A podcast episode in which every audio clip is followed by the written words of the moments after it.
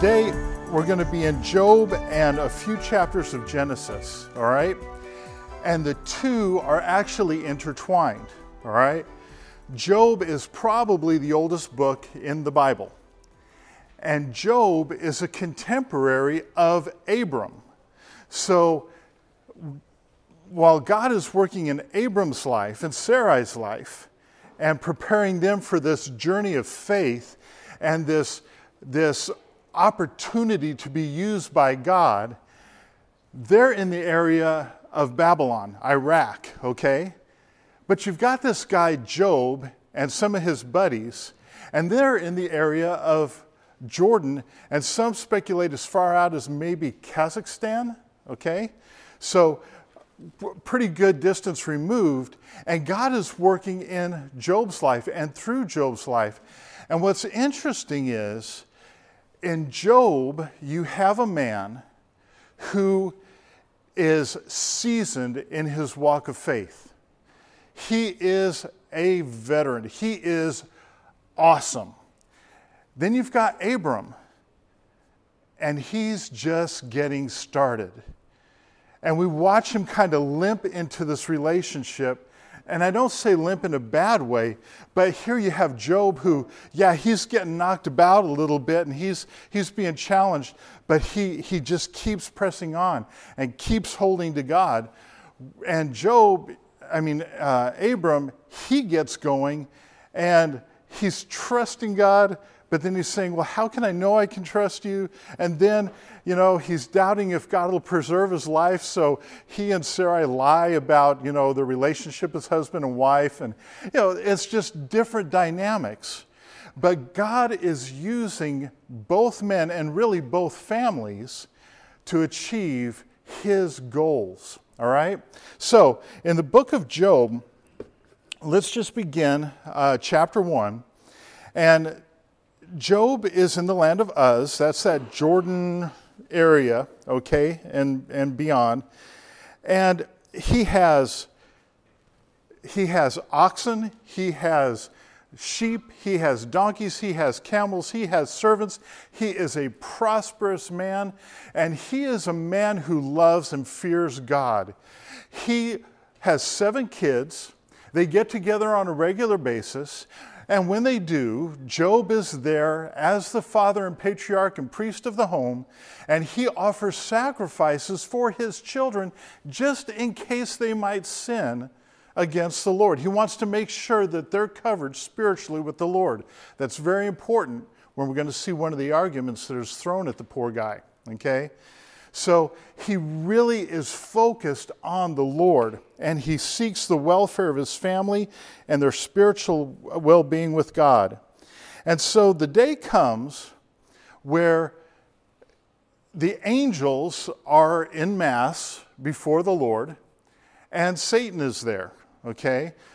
A lot of people think Satan is in hell. He's not. That's the end game. That will happen. But he is on the earth he is in heaven. He has pretty much free rein uh, as far as this world's concerned. Okay? God's still on the throne, still controls them. We'll see that. But they're there, and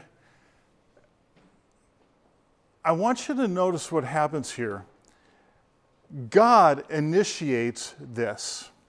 We're going to look at three conversations God and Satan, Job and his friends, and God and Job. All right? So it begins, and God says, beginning in verse 6 Now there was a day when the sons of God came to present themselves before the Lord, and Satan came among them. The Lord said to Satan, From where have you come? Satan answered the Lord and said, From going to and fro on the earth, and from walking up and down on it. And the Lord said to Satan, Have you considered my servant Job, that there is none like him in the earth, a blameless and upright man who fears God and turns away from evil? You know, I think of this like, God, if you ever want to mention me in a conversation with Satan, I, I'm good if you don't, okay? I really am. But God initiates this, okay? He says, Hey, have you considered Job. He's blameless. There's nobody else like him. And it says, Then Satan answered the Lord and said, Does Job fear God for no reason? You have, have you not put a hedge around him and his house and all that he has on every side? You have blessed the work of his hands, and his possessions have increased in the land. But stretch out your hand and touch all that he has, and he will curse you to his face.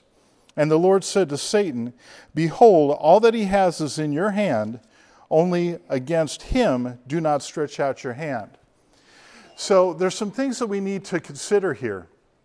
Number one, we live in two realms, okay? We live in the physical and we live in the spiritual. And the life that we live and the things that God does in our lives work in two spheres. Okay, we don't think about that too much, but that's what the Bible tells us. We see it here with Job, and you might be thinking, oh, well, you know, that's Job, okay? Well, guess what? You have the same thing going on if you're a Christian.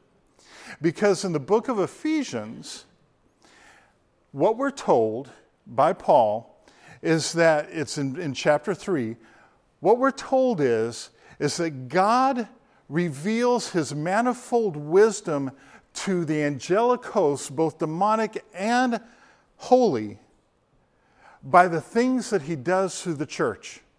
And it's not the church building, it's you and me, the body of Christ. God teaches angels things about himself that they would never know outside of his work in our lives and through our lives.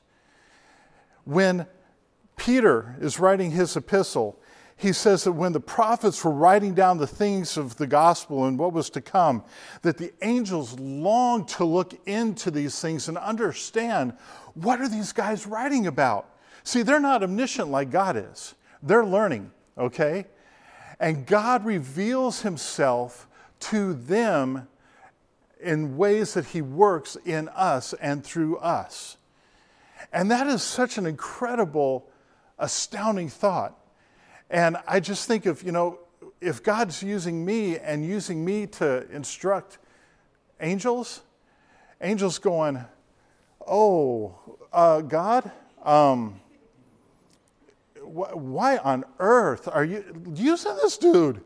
You know, oh, yeah, yeah, look at all that that you're doing through him. Look what's happening. Oh, God, you're so awesome. You're so powerful. You're so wonderful. God glorifies himself through us. And we also need to understand that we are in a spiritual battle, okay? We see it right out of the get go last week in Genesis. Satan longs to destroy the relationship that God desires to have with us. He uh, desires to destroy our heavenly hope. He desires to ruin the things that God has for us and take us out and take us down. That's his ambition. So our lives are much bigger than the nine to five, much bigger than the grocery store and all that other stuff. We are in a spiritual realm as well. And note that Satan can't do anything unless God allows it. You think of Peter, remember? Jesus says to Peter, um, I need to let you know that Satan has asked to sift you like wheat, but I have prayed for you and when you come through, all right, I need you to comfort your brethren. Satan had to go to Jesus to ask permission to put Peter through the wringer. Peter needed it. Peter needed to grow. And we'll see that that's one of the things that God uses suffering for. So, in a matter of minutes, Satan wipes out everything that Job has. It's all gone. All his cattle, all his flocks, his camels, his servants, gone. And a whirlwind comes along and hits the house where his kids are together and kills all seven of them. He loses everything he has in a matter of minutes. And what does he say? He says, I've come into this world naked and I'll leave naked. The Lord gives and the Lord takes, blessed be the name of the Lord. And in all these things, Job did not sin with his lips. And Satan had to be going, okay, I called that one wrong. Wow, th- this is not what I was expecting. So another day comes, chapter 2. Satan's there with the angels. Hey, have you considered my servant Job? Yeah. But you know what? Skin for skin. You let me touch his body, there's nothing a man won't do to preserve his life.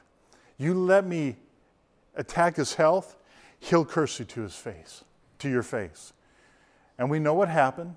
Poor guy gets hit with sores and boils, head to toe, and it's just a gruesome, awful, painful situation he's in to the point where he's grabbing pot potsherds and he's scraping his skin for some relief. And his wife says to him, You know, how long are you going to hold to your integrity? How long are you going to continue to hold to the Lord? Just curse God and die. Just get it over with, man. And Job says, You speak like one of the foolish women. You know, God gives us good, God gives us evil. You know what? Okay, we just need to accept what God gives us. And it says he did not sin against the Lord in any of this. And you know, you could you could be a little harsh on Job's wife. Man, that's pretty cruel. But think about this poor woman. She has lost everything materially, just like Job has, and her seven beloved children have just been killed. Gone. Her world has come crashing down. She is suffering. She is hurting. And then here's her husband. He's just going, it's going from bad to worse for him. Just check out Job, curse God, and go. This is, this is bad. But he didn't. And so in verse 3, Job, the only thing that comes out of his mouth is, I wish I was never born. Cursed be the day that I was born. I wish I was stillborn. Because life stinks. And I think we've all been in those positions where we get hit, we get blindsided, we can't make sense of it, and we just wish we could die. I can't handle this anymore.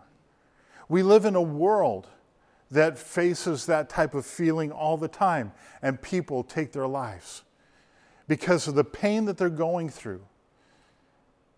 They just can't handle it anymore. And they want relief. This man's heart was broken. In chapter 3, his three friends come, and for seven days they just sit there. Now, what, what do you say? What do you say? Have you ever been with somebody who's going through the wringer and they're suffering horribly? How, how do you, what, what do you do? You know, if you've never been there, you can't say, I understand, because you don't, and don't dare say you understand if you haven't been there. Don't try to say, you know what, it's going to be all right. Have hope. God loves you. That doesn't help. I remember one time my mom and dad, they had some real close friends, and I get a call. I was a pastor on call, and um, the gal's name was Margie, and she had an aneurysm, and she was in the hospital. They called me to go and, and be with her husband. And it's my first time I'm called to do a hospital thing. And I'm like, what am I going to say? What am I going to do? I'm praying the whole time and everything. And I walk into the, the hospital room, and guess what wonderful, wise pastoral wisdom I was able to convey to her husband, Terry? All I could do was sit down next to him and bawl my eyes out with him. That's it. All I could do was cry. And I felt like such an idiot it's like, yeah, a great comforter you are. You know, where's the wisdom, buddy? He told me several days later that that was the one thing that helped him just somebody to cry with. Who knew? God, you know? But after Job talks about how he wishes he would die, his friends start chiming in because we want to make sense of our suffering. if we can wrap our minds around it, maybe we can fix it or at least we can cope with it. Not having answers is frustrating. And so now Eliphaz speaks out. And in chapter 4, verse 5, he says, But now it has come to you, and you are impatient. It touches you, and you are dismayed. What he's saying before then is, Job, you were the go to guy. When people suffered, when people were hurting, when people were going through stuff, you had the answers, you had the provisions, you had the money, you had the comfort, you had the homes, you had everything to help people out in their time of need. But now it's come to you, and you're despairing, and you're freaking out, and you're getting impatient. Well, it's your turn. And look at what he says now. In chapter uh, 4, verse 7, he begins to basically accuse Job of being in sin. Remember who that was innocent ever perished? Or where were the upright cut or where were the upright cut off? As I've seen, those who plow iniquity and sow trouble reap the same. Hey, it's been my experience, Job, that when people are going through this kind of stuff, they're reaping what they've sowed. It's something that they've done. And going down to verse 17, look at what he says. Because Job's like, I'm righteous. I haven't done anything. And Eliphaz says, Can mortal man be in the right before God? Can a man be pure before his maker? Even his servants he puts no trust and his angels he charges with error. How much more those who dwell in houses of clay, whose foundation is in the dust, who are crushed like the moth? Job, how is any man righteous before God? His own angels have sinned against him. He condemns them. Satan, you know, he's, he's having a conversation with God. You know, he's condemned. A third of the angelic hosts were condemned with Satan because of sin if he doesn't trust his own angelic beings, he sure isn't going to trust you. If they're not righteous, you're certainly not going to be. And then in verse uh, 17 of chapter 5, he says, Behold, blessed is the one whom God reproves, therefore despise not the discipline of the Almighty. Job, look, it's good if you repent. Don't despise God's correction. You've done something. Look at this, okay? Don't be so bold as to say you're innocent. Just face up to it, go to God, and repent, and it'll be okay. Now, as I said earlier, we do a disservice when we try to explain why somebody is going through something. We may not know why. It may be obvious, maybe we know there's sin, but maybe not. And it might be best if we just pray and keep silent and just be there. But Eliphaz is opening up a hurtful dialogue here. And he's condemning him of sin. In chapter 6, Job responds. Verse 8 Oh, that I might have my request and that God will fulfill my hope, that it would please God to crush me, that He would let loose His hand and cut me off. This would be my comfort. I would even exult in pain unsparing, for I have not denied the words of the Holy One. I haven't done anything wrong.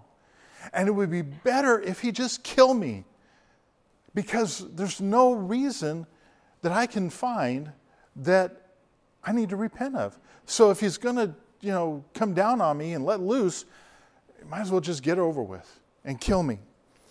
Going on, he confronts his accusers, if you will, in verse 24, or I'm sorry, 34, 24, I'm sorry. He says, Teach me, and I will be silent. Make me understand how I've gone astray. How forceful are upright words, but what does reproof but what does reproof from your reprove? Do you think that you can reprove words when the speech of a despairing man is wind? It's like, you know what? If there's something wrong in my life, please show me. I'm open, I'll listen. Okay? But if you're coming down on me because of what I'm saying, look, I'm hurting. What, what are you rebuking me for? Please, for what I'm saying? And, you know, we're, we're skipping over a lot of dialogue here, and it's poetry, and it's powerful, and it's beautiful, but we're just hitting the nuts and bolts of this conversation. And he's going, Come on, guys. I mean, you're accusing me. Help me. If something's wrong, show me. But I don't see anything. In chapter 7, verse 18, Job says, I loathe my life. I would not live forever. Leave me alone, for my days are a breath. What is man that you make much of him, and that you set your heart on him? Visit him every morning and test him every moment. Now, you know, I hear Job say, What is man that you think of him? And I can't help but think of David in Psalm 8. What is man that you are mindful of him, and the Son of Man that you would consider him? You know, you've made him a little lower of the angel than the angels and clothed him with glory. So you got David going, Wow, God, what's man that you, you take such pleasure in him and bless him and use him? But Job's here in this position going, What is man that you care what's going on in his life? You know, you just test him. Why is he so important to you? He's just dust. And he's so frustrated so brokenhearted. And now Bildad comes in in chapter 8, reiterating what Eliphaz says, but he does it in a way that is just brutal. He says in verse 2 How long will you say these things, and the words of your mouth be a great wind? You're blowing smoke, basically. Does God pervert justice, or does the Almighty pervert the right? If your children have sinned against him, he has delivered them into the hand of their transgression. If you will seek God and plead with the Almighty for mercy, if you are pure and upright, surely then he will rouse himself for you. Surely he will rouse himself for you and restore your rightful habitation. Do you see what Bildad says here? Your kids have died God has judged them. Now that's cold. Now, Bildad's, you know, making trying to think it through. But here's Job who used to regularly make sacrifices to cover any sins that his children might do. So not only is he saying, Your kids were sinners, and God judged them and took their lives, but he's saying, your sacrifices and your intercession and your prayers were insufficient. Which is incredible because when the time comes where God judges the three guys, the three friends, he says, You bring the sacrifices and you have Job intercede for you. God justifies him. But isn't that brutal? And you know what? I've heard pastors I've, I've dealt with families who have had pastors tell them that their kids have died because of sin or because of the parents' lack of faith or walking with the Lord. Isn't that brutal? Wow. We have to be so careful in how we engage people in the midst of suffering. So Job comes back in verse 9, chapter 9, I'm sorry verse 21. He says, I am blameless. I regard not myself. I loathe my life. And then he says, It is all one. It's all the same. It doesn't matter. You're righteous, you're unrighteous, it's all the same. Therefore, I say, He destroys both the blameless and the wicked. When disaster brings sudden death, He mocks at the calamity of the innocent. The earth is given into the hands of the wicked. He covers his faces, the faces of his judges. If it's not Him, who is it? If God isn't doing this and allowing the wicked to prosper and do well and letting the innocent suffer, if God's not doing it, who is it, please? He's going to say a little later it doesn't matter if you serve God or not, it's all the same. You know? This guy is hurting so bad he is going through the wringer in his faith. And he wishes that he could, God, could confront God. In chapter 10, verse 1, he says, I loathe my life. I will give free utterance to my complaint. I will speak in the bitterness of my soul. I will say to God, Do not condemn me. Let me know why you contend against me. Let me know what's going on, God.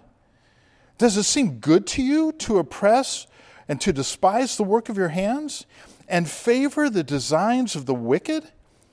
Have you have eyes of flesh? Do you see as man sees? It's like, God, why are you doing this to me? Have you ever been there? I have. I grew up hearing, you know, you never argue with God. You never get angry with God. You never yell at God. Well, I've blown that. You know, I've had, I've had issues in my life come up where I have been outside and I have just flat out yelled at God and asked, What is your problem?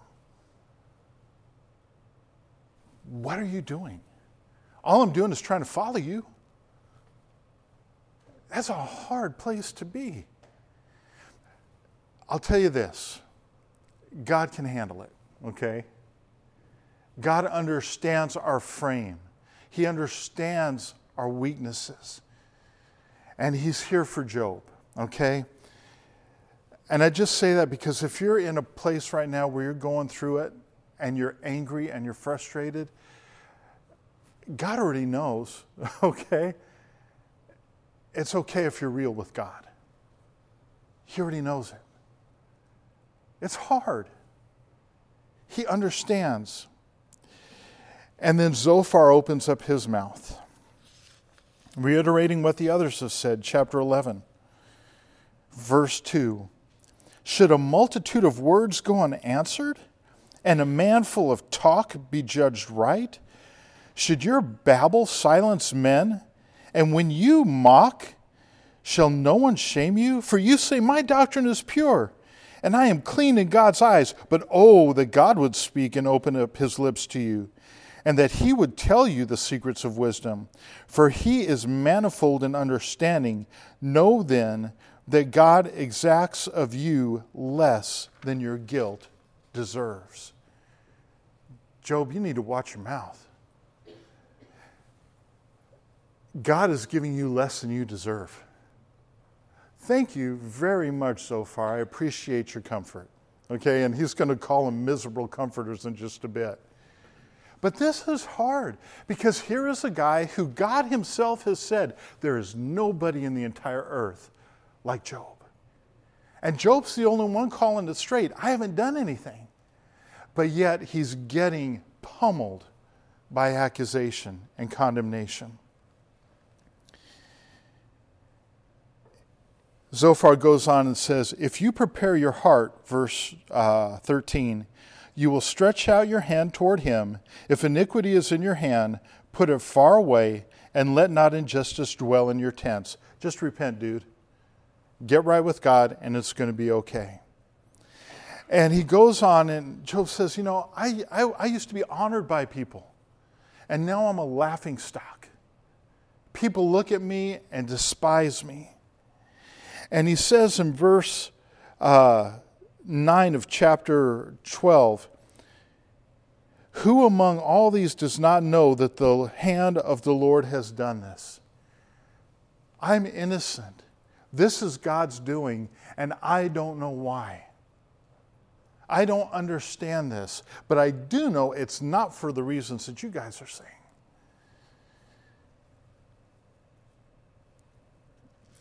in verse 13, he's basically telling them to shut up, okay? I don't want to hear any more. And in verse 13, he says, Let me have silence, and I will speak, and let what let come what may. Whatever goes down, let it happen. This is a famous verse, but look at the context.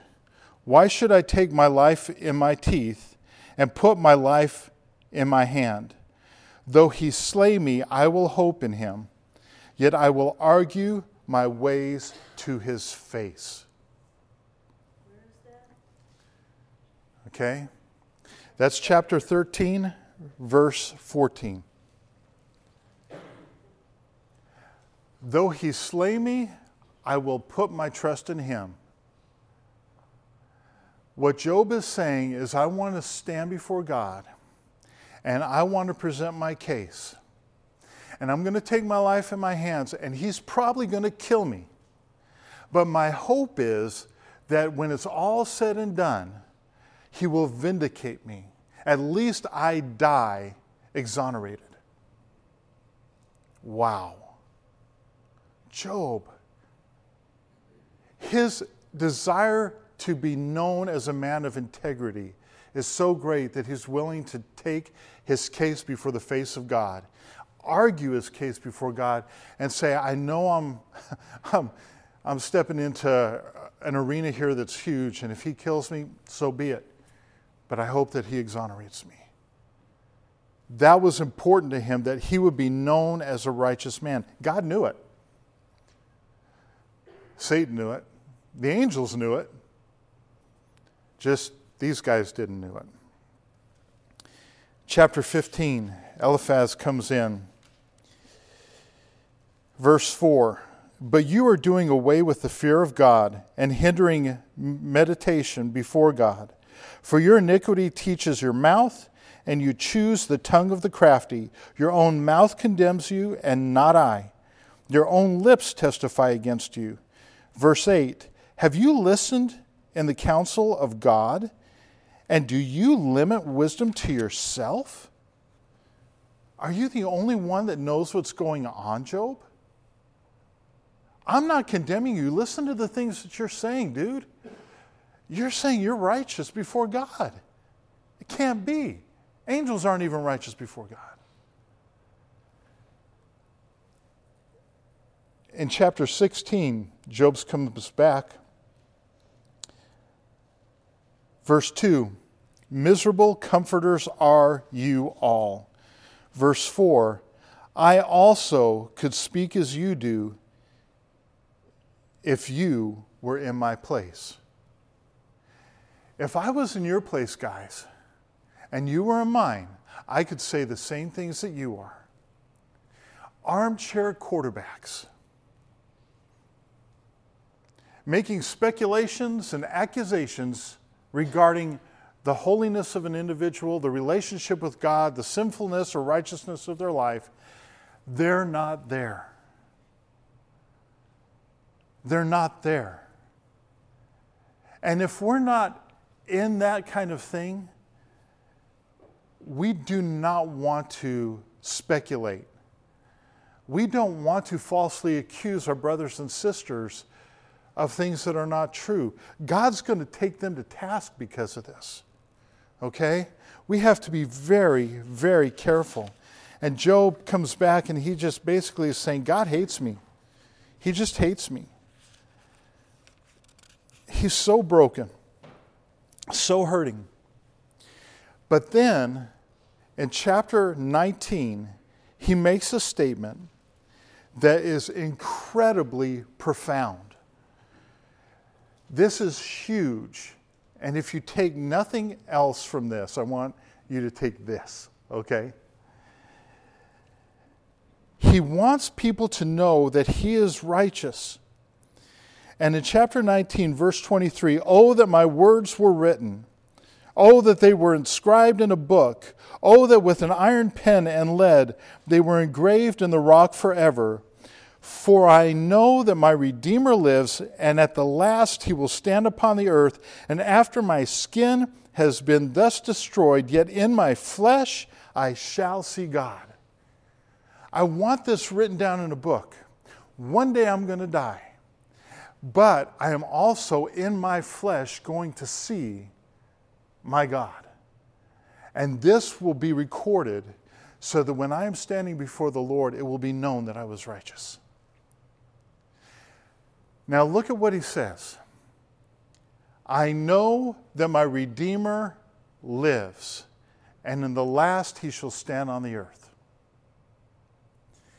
The word for Redeemer is very important because it's the word in Hebrew, goel.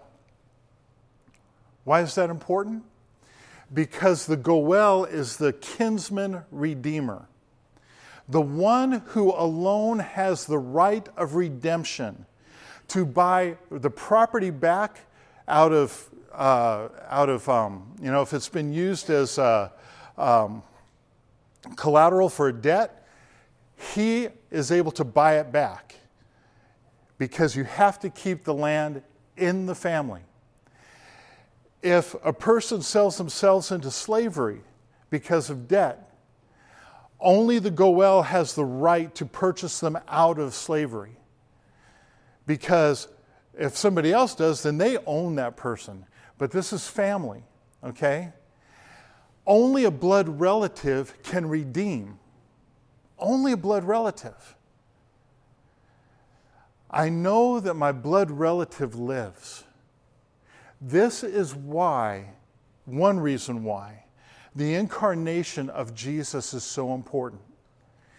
If you think to the book of Ruth, which we will come to, Naomi lost everything because her husband died and she had no right to the land. Ruth had nothing, her husband died. They were, they, they, they were just trying to get by. Boaz was the Goel. He had the right to buy the property back for the family. He had the right to purchase that property and take Ruth as his bride.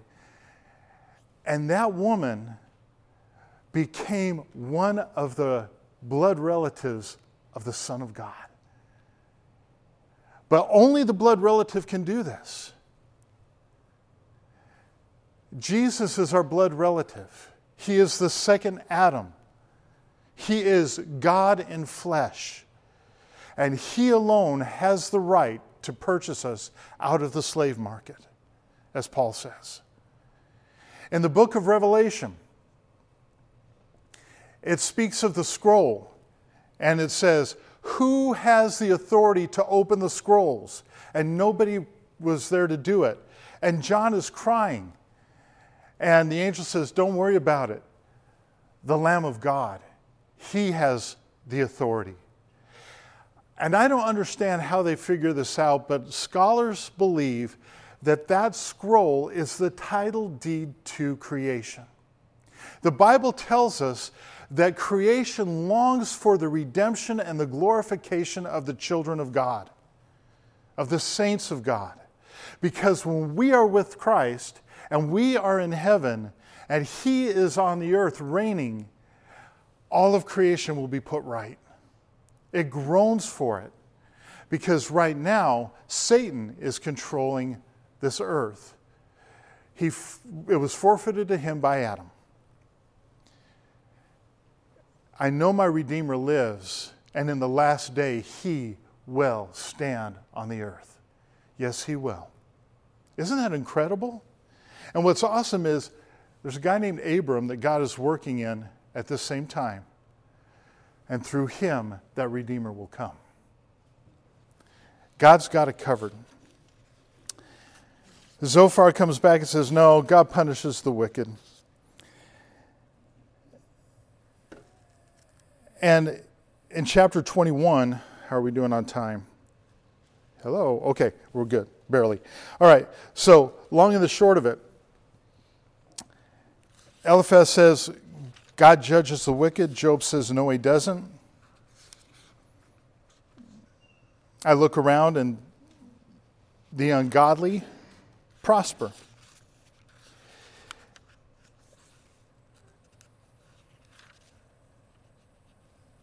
And then I want us to turn over to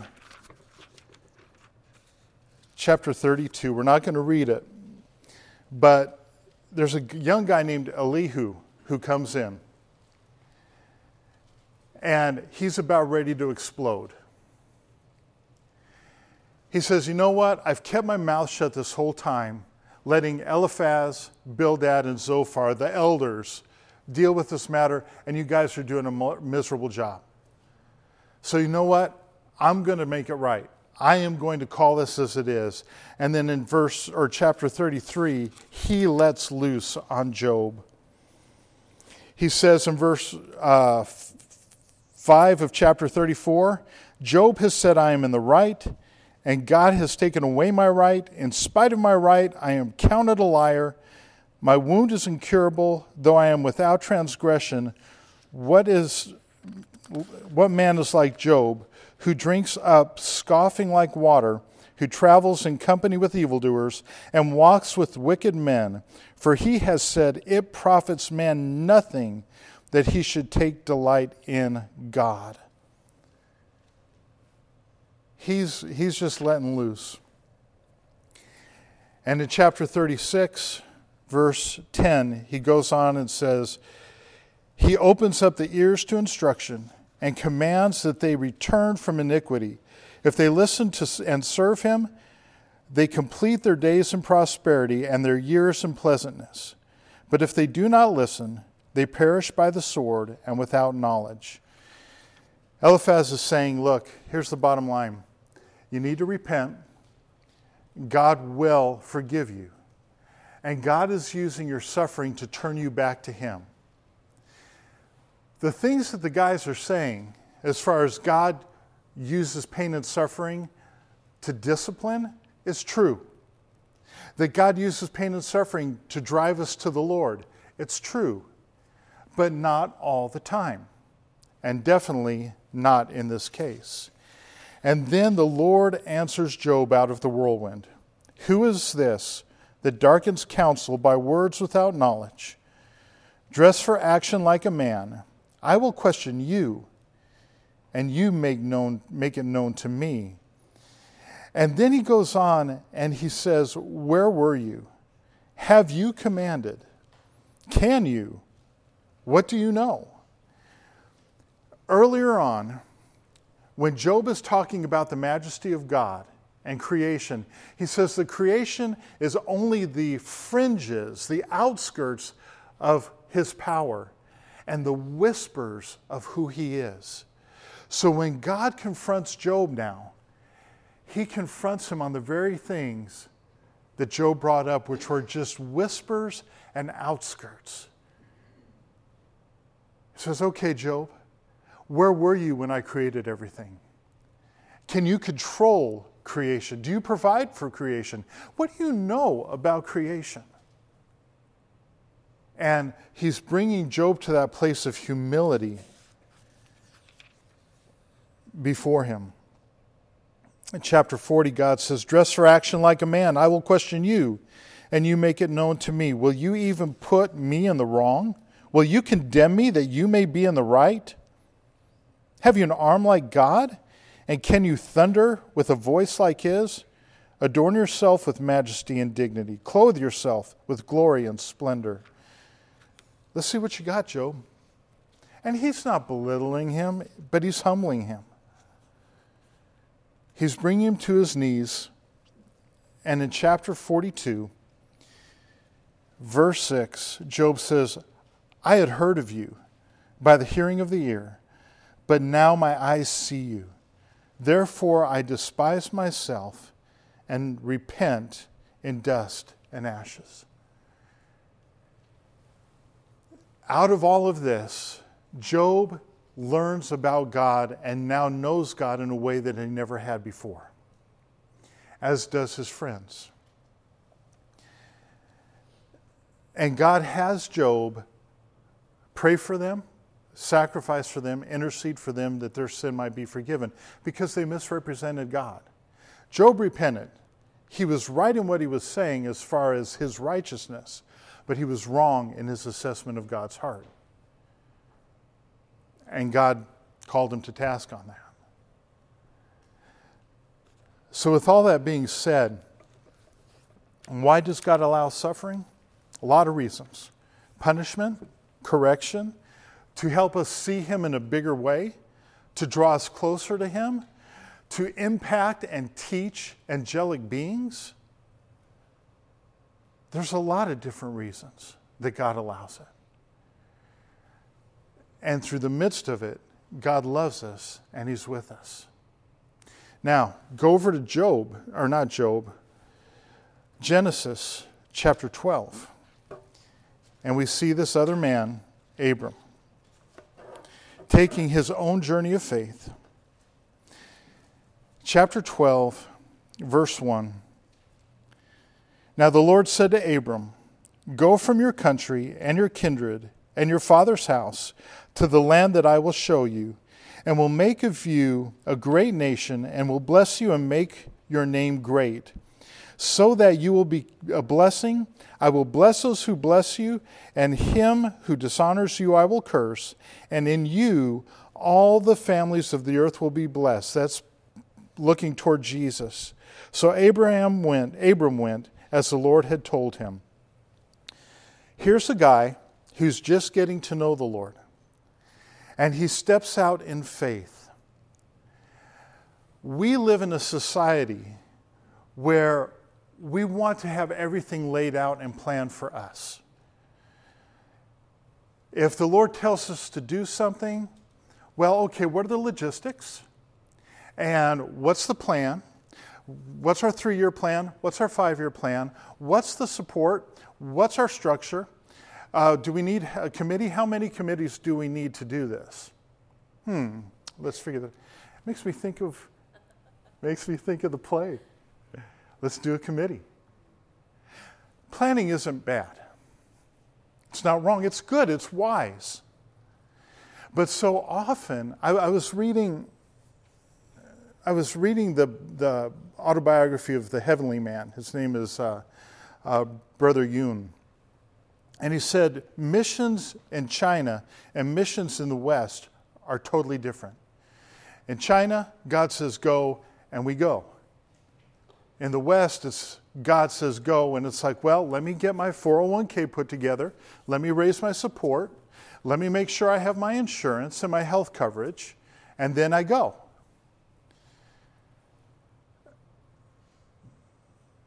Jesus didn't do that with the disciples. Take nothing for yourselves, not a money bag, not an extra cloak. Go. Again, it's not wrong to prepare, it's not bad to plan, but so often we put God in a box rather than just going.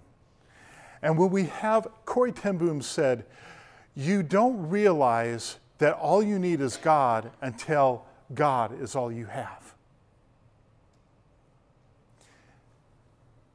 All we need is Him. And Abram was just getting started. I want you to leave everything, Abram, and go. Where? To a land I'll show you. Okay. We were watching uh, the uh, Return of the, the Lord of the Rings last night. And it made me think you know, they're leaving the, the place of the elves to go out on this quest. And Frodo's like, I'll do it, but I don't know the way. So they're walking through the gate of the city, getting ready to head out on the journey. And he says to Gandalf, Which way? I don't know which way to go. And Gandalf's going, Left, go left. It's like, okay. And it makes me think of Abram. All right, I'll go. Where do you want me to go? I, uh, which, which way do I turn? I've walked out my front door. Where? Just go, okay. And off he goes, trusting God. Wow, what an awesome story. And God blesses him. He has a hiccup during a famine. You know, he's got a knockout wife, 65 years old, and a beauty queen. And Pharaoh digs on her. And, you know, he says, okay, well, tell Pharaoh that you're my sister, which technically is true. Uh, you're my dad's stepdaughter, so you are my sister, though you're my wife. But okay, that way you won't kill me. And so uh, God punishes Egypt uh, because uh, he uh, tries to take her as a wife, and that doesn't work well. And then um, God leads him on through. We have the, the battle where Lot is taken captive by four kings of, of the Jordan Valley. Um, he chose to live by Sodom, and when Sodom got overthrown uh, because of the rebellion, he and all he had got taken in. And Abram goes out with the Lord and 318 guys and whomps on four kings and their armies. Melchizedek shows up, probably, I think, a Christophany. He's the king of peace. He is the priest of God, king and priest. Only Jesus fits that bill. Abram uh, gives a tenth, a tithe to him, and he takes nothing from the king of Sodom.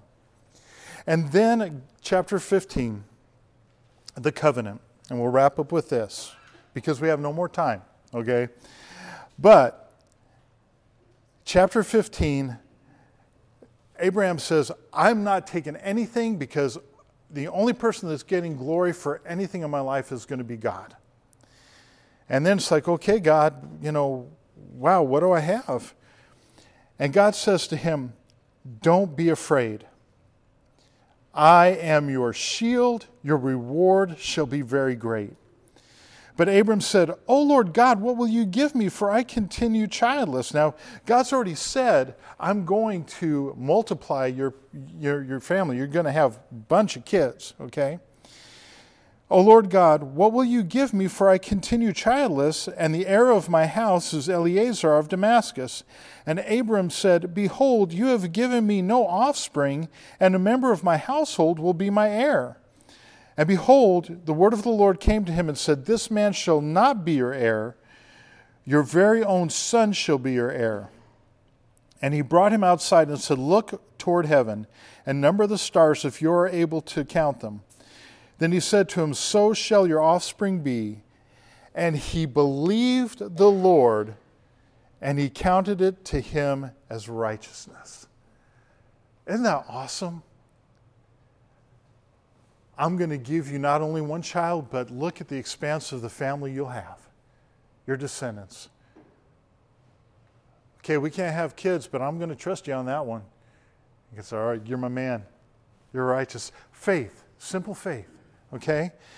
But it's like, how can I know this is going to be? And what we have here is something called cutting the covenant. God has Abram cut three animals in half and then two birds, set them apart. And what the practice was in the ancients was that you, you sacrifice the animals, you put a path in between their halves, and then the people who make the covenant walk between them. Kind of gross, but they walk between them. And what they're saying is if I breach this covenant, may it be done to me as is done to these animals. May I be cleaved in two. May my life be forfeit. Okay?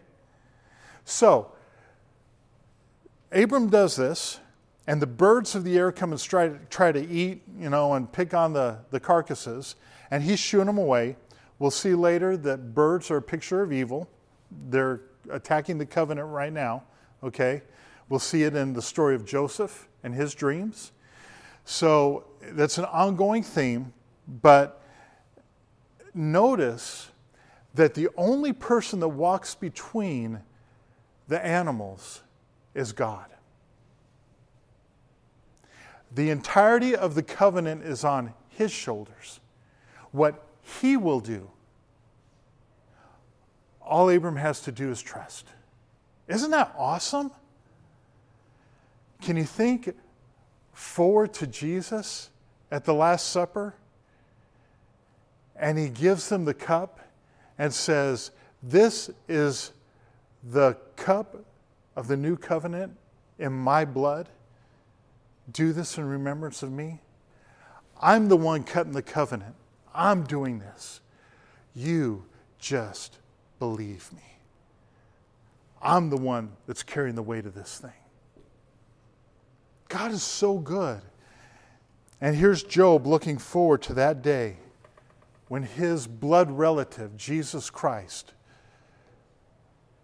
will stand on the earth and he will stand with him. God is so cool. Father, Thank you for your word. Thank you for your blessings. Thank you that you have it all worked out and that our righteousness is not based upon our performance, but the work that you have done in Jesus Christ, and all you ask us to do is just obey, just follow you, believe you, and you'll take care of the rest. I ask that your hand would be upon my brothers and sisters and that you would bless them and encourage them, build them up, and help them grow in their relationship with you. In Jesus' name, amen.